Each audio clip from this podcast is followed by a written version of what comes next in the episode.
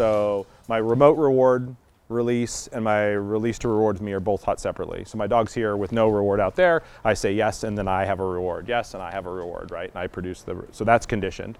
When we condition the other, I have my dog next to me. I put something he wants out in front of him. It can start with food and then transfer to toys, whatever it's going to be.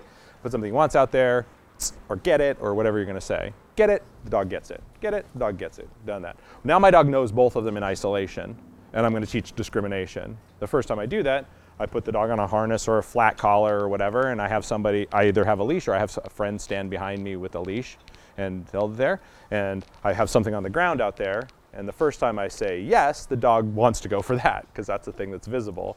And I have a toy here or whatever it's going to be. I have a reward here. They block him and I break out a reward here. And the dog then goes, takes it here. And I do that until they don't have to block the dog. The dog's here, sees that one, and I say yes, and he spins to look at me, and I bring out the reward.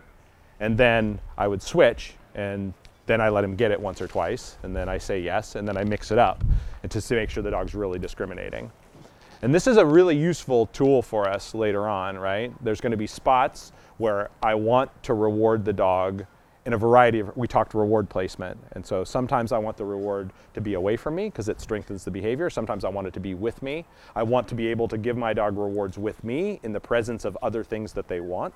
So the, having the dog learn, just because there's something out there that you want, doesn't mean when I release you, you get that. You have to listen to what I told you you're getting.